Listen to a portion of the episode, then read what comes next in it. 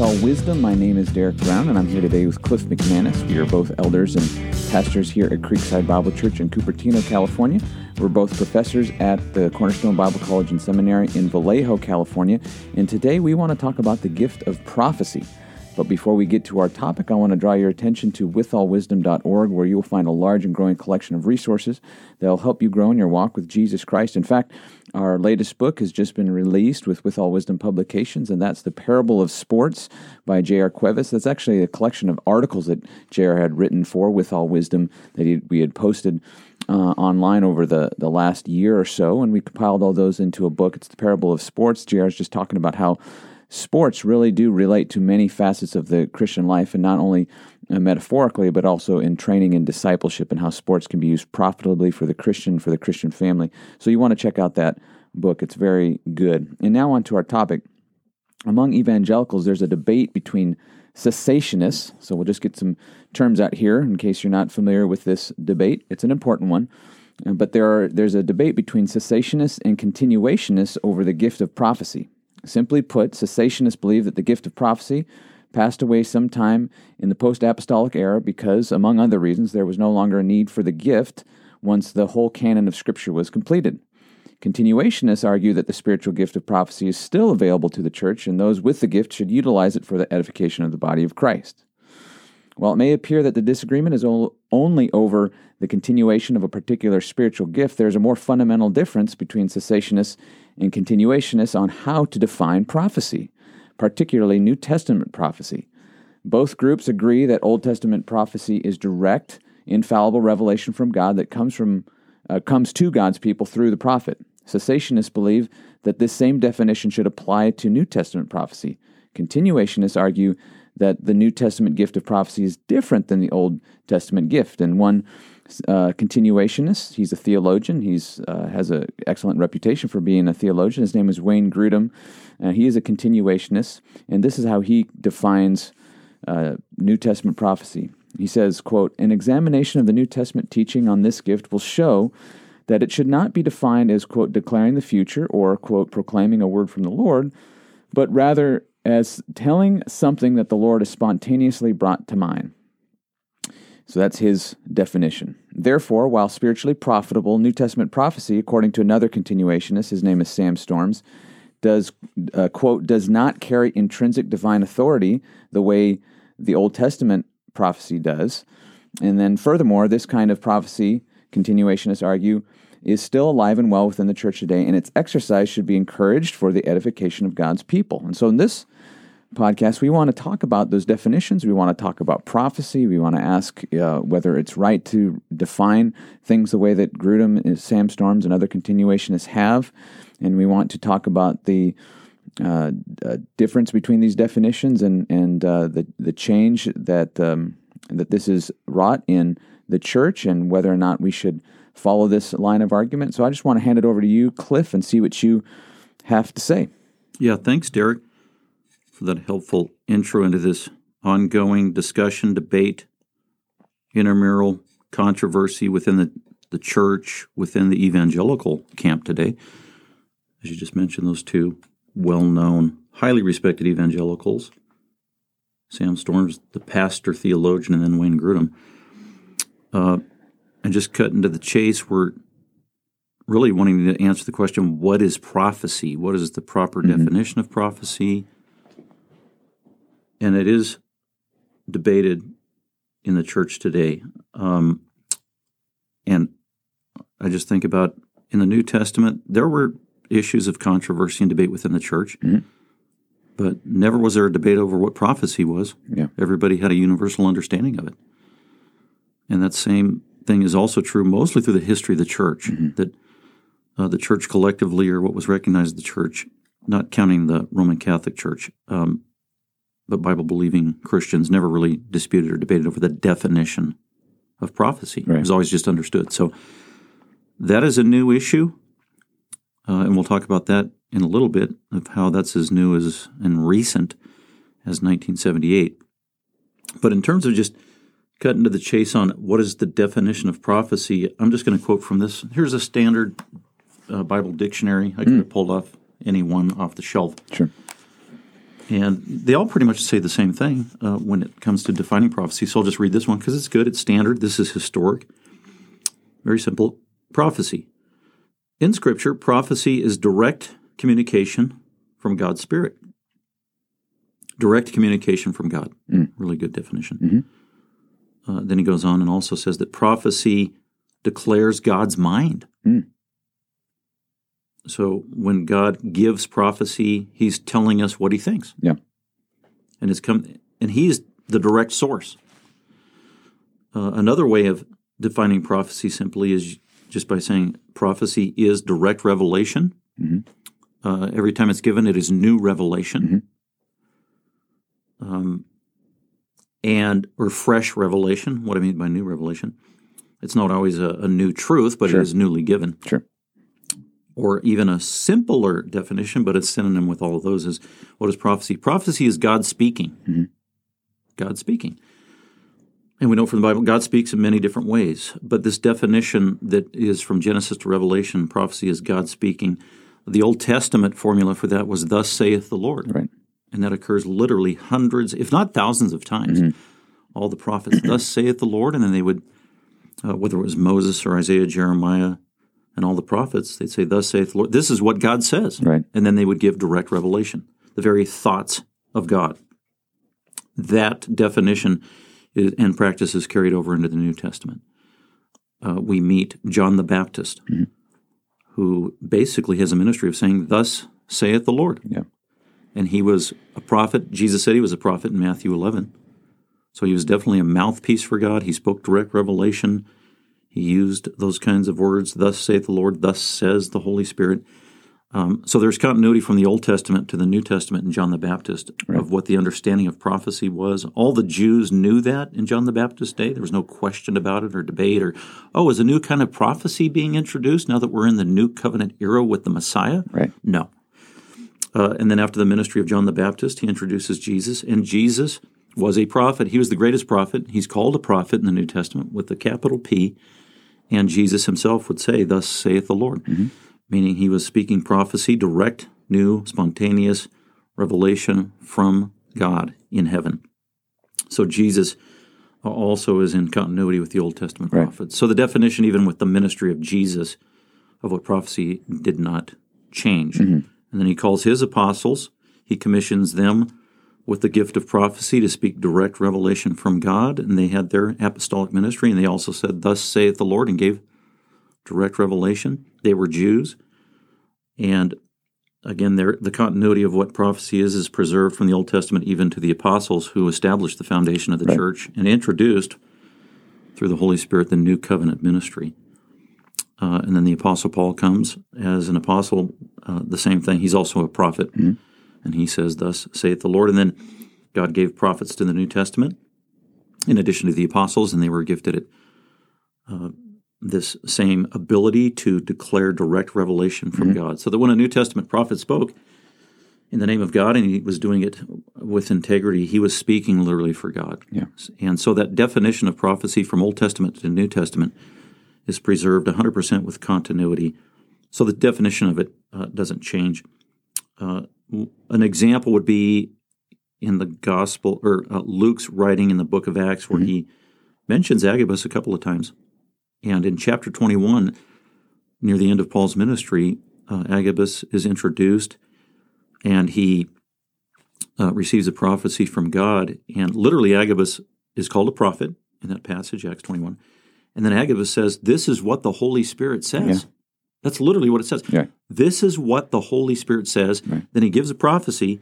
And then now, continuationists, or those who don't believe that uh, prophecy ceased with the New Testament, or continuationists, those who think who have redefined prophecy today, are accusing Agabus of being wrong That's right. and making a mistake. He didn't get the details right. Yep. So he was wrong. Right. He was kind of right, but he was wrong. and as far as I, the research I've done, for the first time in the history of the church, in mainstream Christianity, are well-known authoritative Bible teachers accusing Agabus of being wrong. Right. right. And first time I heard that, I was startled and baffled, and I actually didn't know how to answer that. I was Mm-hmm. like, "Wow, you got to be kidding! Really?" Yeah. When he literally says, "This is what the Holy Spirit says. which is saying which is equivalent to "Thus says the Lord." exactly. And he, and Agabus is introduced in Acts chapter eleven Yes. as a prophet, Right. and as a prophet who accurately predicted a famine.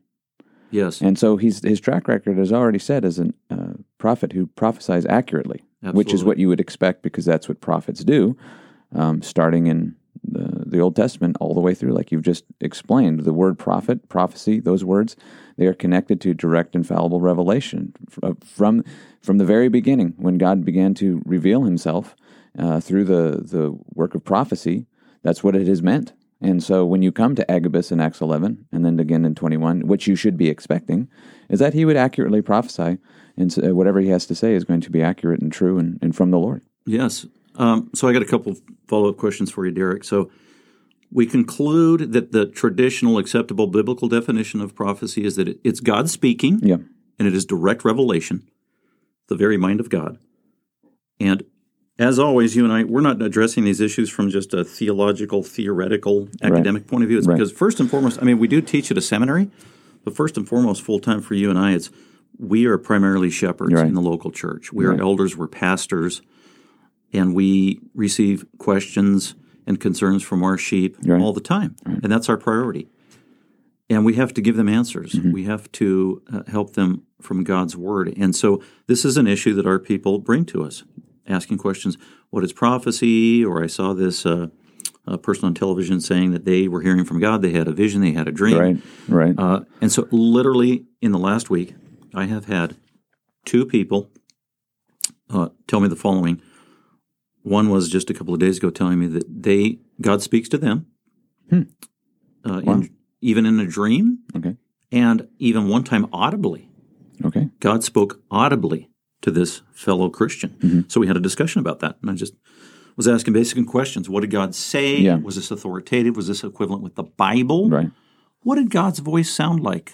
Uh, does he have a baritone voice? And the reason, and I'm kind of serious there, because in the 30 plus years I've been a Christian, I've never heard God speak audibly, uh, because I believe that God speaks through His Word and through the Holy Spirit. But this person is a Christian, so we had a discussion about that. That was just a couple days ago, and then less than a week ago, uh, another brother told me that uh, he speaks in tongues as a prayer, private prayer language every day Okay. which also has to do, and, and that intersects with prophecy It does.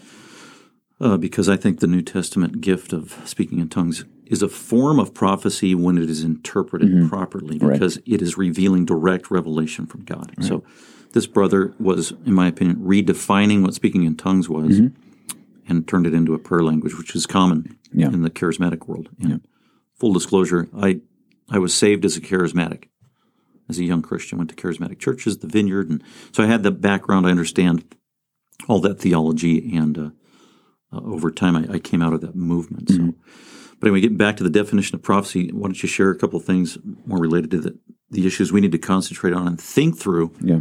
uh, with discernment? So the question of whether or not how or how to define prophecy is important. You said and you mentioned pastorally, uh, precisely because what we're talking about is, and the claim that's being made is, um, at least from a continuation side, if someone is prophesying, then that is, or if they're claiming to prophesy, then we take that as direct revelation. And the confusion I think that happens that has, has been occurring is when a continuation and continuationist claims that so and so is prophesied. The first thought that a lot of people have who are familiar with, with Scripture and what you are uh, brought to understand from the Old Testament through into the New Testament is that that would mean that such and such person is giving direct revelation from God.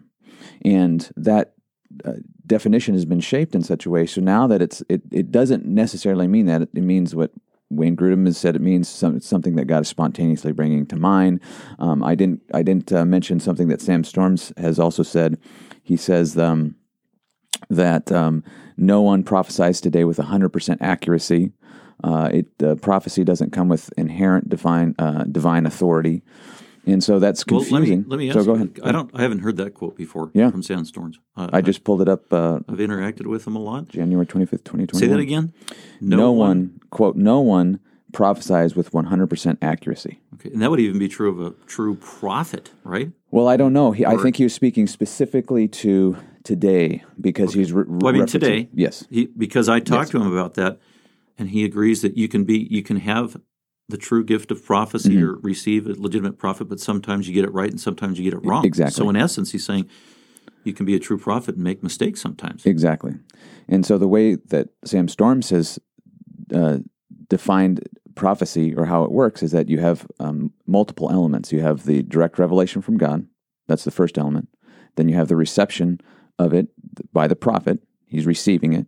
And then the third element is that he interprets that revelation that he got. And then the fourth element is that he now applies it. And anywhere from step two to four, he can mess up because he's human.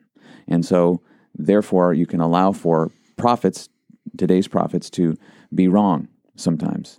And so that's confusing because, like, if, if the definition that we argue for, which we believe is the correct biblical definition, which is which is uh, clear throughout Old and New Testament, that that's confusing because Scripture only has you anticipate that a prophet would be always correct. In fact, that is one of the criteria in the Old Testament that you have to be right 100% of the time. Why? Well, because you're speaking God's word. And so that's uh, a, a confusing element. So then what happens is you have these so called prophets who are speaking. And I even had, so you had experience uh, being saved in within a charismatic setting. I recently had an experience of a, a man who I sat down with. Uh, he wanted to get together. We met each other on LinkedIn. Seemed like a neat kind of Christian partnership. We sat down in a Starbucks, and at the end of the conversation, he says, "I have a, I have a dream for you. I had a dream, and God, God told me this about you." And um, and he described the dream, and I kept pressing on him and asking him, "Is this so? God told you this?" Because my sense was that if this is from God, then it is authoritative, and I need to obey whatever this might be. And the more I pressed him on that, the less comfortable he got with saying that it was directly from the Lord, because he was starting to see how weighty that really is. And so when you have prophets today claiming such thing, it, it confuses people. Um, they are uh, assuming that what you're saying is directly from the Lord, and if if it is, then you it needs to be obeyed, and if it's not, then it doesn't need to be obeyed. And so there's a lot of uh, confusion uh, at that point, particularly with the way this uh, gift is is defined by the continuationist. Yeah, so you alluded to Wayne Grudem and you referenced Sam Storms there, two influential guys who represent this view in evangelical Christianity today. And I think the nexus or the crux of the issue is they're saying that New Testament prophecy is different than what Old Testament prophecy Yes. was. Yep. And one of the main differences is that you can have legitimate New Testament prophecy and it can be in error. Right. It can be fallible. Right. Um, it can be kind of quasi God speaking and kind of not. Right. So you have this dichotomy of the, the revelation of God that's I think is illegitimate when bottom line prophecy is God speaking. Yes. And God doesn't make mistakes. Exactly. He never makes errors. Exactly.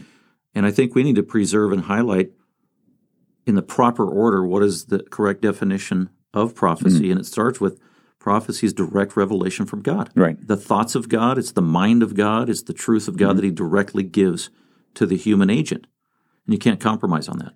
There are just two elements of real, genuine prophecy. It's God giving the revelation and the prophet speaking it accurately, exactly how he received it. There aren't four.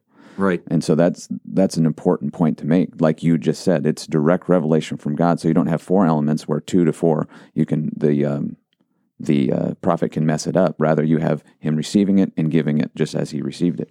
Yes. It's it's interesting the the the way Sam Storms breaks up the four elements of prophecy, where you have the direct, you have the revelation, and then you have the the reception, the interpretation, and the application. I read that and I think, well, that's teaching, right? Exactly. Because we have that direct revelation in Scripture. Yep. We receive it, we interpret it, and we apply it. And along steps two to four, that's true. I can mess it up. Yep. But that's not what a prophet does. A prophet receives the direct revelation and accurately gives it to God's people. Yes, and one of their arguments from 1 Corinthians 14 is, well, we know that New Testament prophecy is different because in Hmm. 1 Corinthians 14 it had to be tested Hmm, right. to validate whether it's true or not. And I'm thinking, no, that's not novel or new. That was true in Deuteronomy 13 and Deuteronomy 18. Yeah, that's the point. Uh, God told Moses, if anybody stands up and says, Thus saith the Lord, you listen carefully to what he says. Yeah. If that thing comes true, that was of God. Yeah. That was a true prophecy. If that doesn't come to pass, that man did not speak on behalf of God, and off with his head. Yeah, I mean, right. they would literally stone the guy to Right. death, or they were supposed to. Right. Uh, so the definition hasn't changed just by virtue of how it's tested. Right. That's always been true. That's an excellent point. So w- going back to this definition, so when did this change? You, you made an excellent point to me that I didn't even think about. You know, we just did a three day class on the sign gifts and spiritual gifts, and uh, we even got to talk to Sam Storms there. I got, and then uh, we we saw Wayne Grudem just a couple of weeks ago. I got to chat with him a little bit. Um, so that was good. Um, and one of the things you came away with after teaching that class for three days was how the the non-cessationists or the continuationists, in essence, have redefined key terms. They have, yeah. Redefined- Multiple key terms. Yeah, and you were pointing those out, and I was like, yeah, that's true. They've redefined prophecy. What were some of those others that they have redefined, given a new definition? Well, I mentioned three, and then you gave me a slip of paper. See if I can find it over here, uh, where you gave me um, a few more. I, I, as I was taking our guys through this material, I s- noted that they have redefined prophecy, they have redefined the gift of tongues, and they've redefined edification, what it means to be edified. And let's see if I can. I'm not guaranteeing anything here. Oh, here it is. And then you handed me a little slip of paper this Sunday because I think it was just fresh on your mind. Um, you said they've also uh, redefined uh, sufficiency, uh, spirit baptism, um, in some cases apostleship, and so lots of redefining of terms, which is I think just that alone is an important observation to make. Yeah, absolutely. And so, um, in preparation of part two of this, Yes. I, want to hunker down on when those key terms were redefined. Okay. Who redefined them? What the new definitions were Mm. that have been given? How they've been mainstreamed so Mm-hmm. that now they're commonplace. These new definitions. The new generation of Christians, they don't realize that uh, these basic terms of Christianity have been redefined. Yeah. Because if they uh, were born and, and raised and, and saved like when, when I was growing up, Yeah. this this wasn't an issue. Everybody, for the most part, in the evangelical church, had a common understanding of what prophecy was. Yeah. Uh, so this is all rather new or novel, and we need to get that out there so that people have an awareness and understanding of that. Yeah. Uh, a, a reformation, if you will, on these uh, basic definitions of Christianity and the spiritual gifts. Yeah, and that's that's an excellent point. And so we will look forward to doing that in part two. And we just want to thank you for joining us for this part one on our discussion of prophecy and just uh, discussing issues related to spiritual gifts and the dis- differences among crea- uh, cessationists and continuationists within evangelicalism. We again we want to point your attention to withallwisdom.org where you'll find a large and growing collection of resources talking about things like these that will help you with discernment, thinking clearly about what the Bible teaches and helping you grow thereby in your walk with the Lord Jesus. And until next time, keep seeking the Lord and his word and we'll see you soon.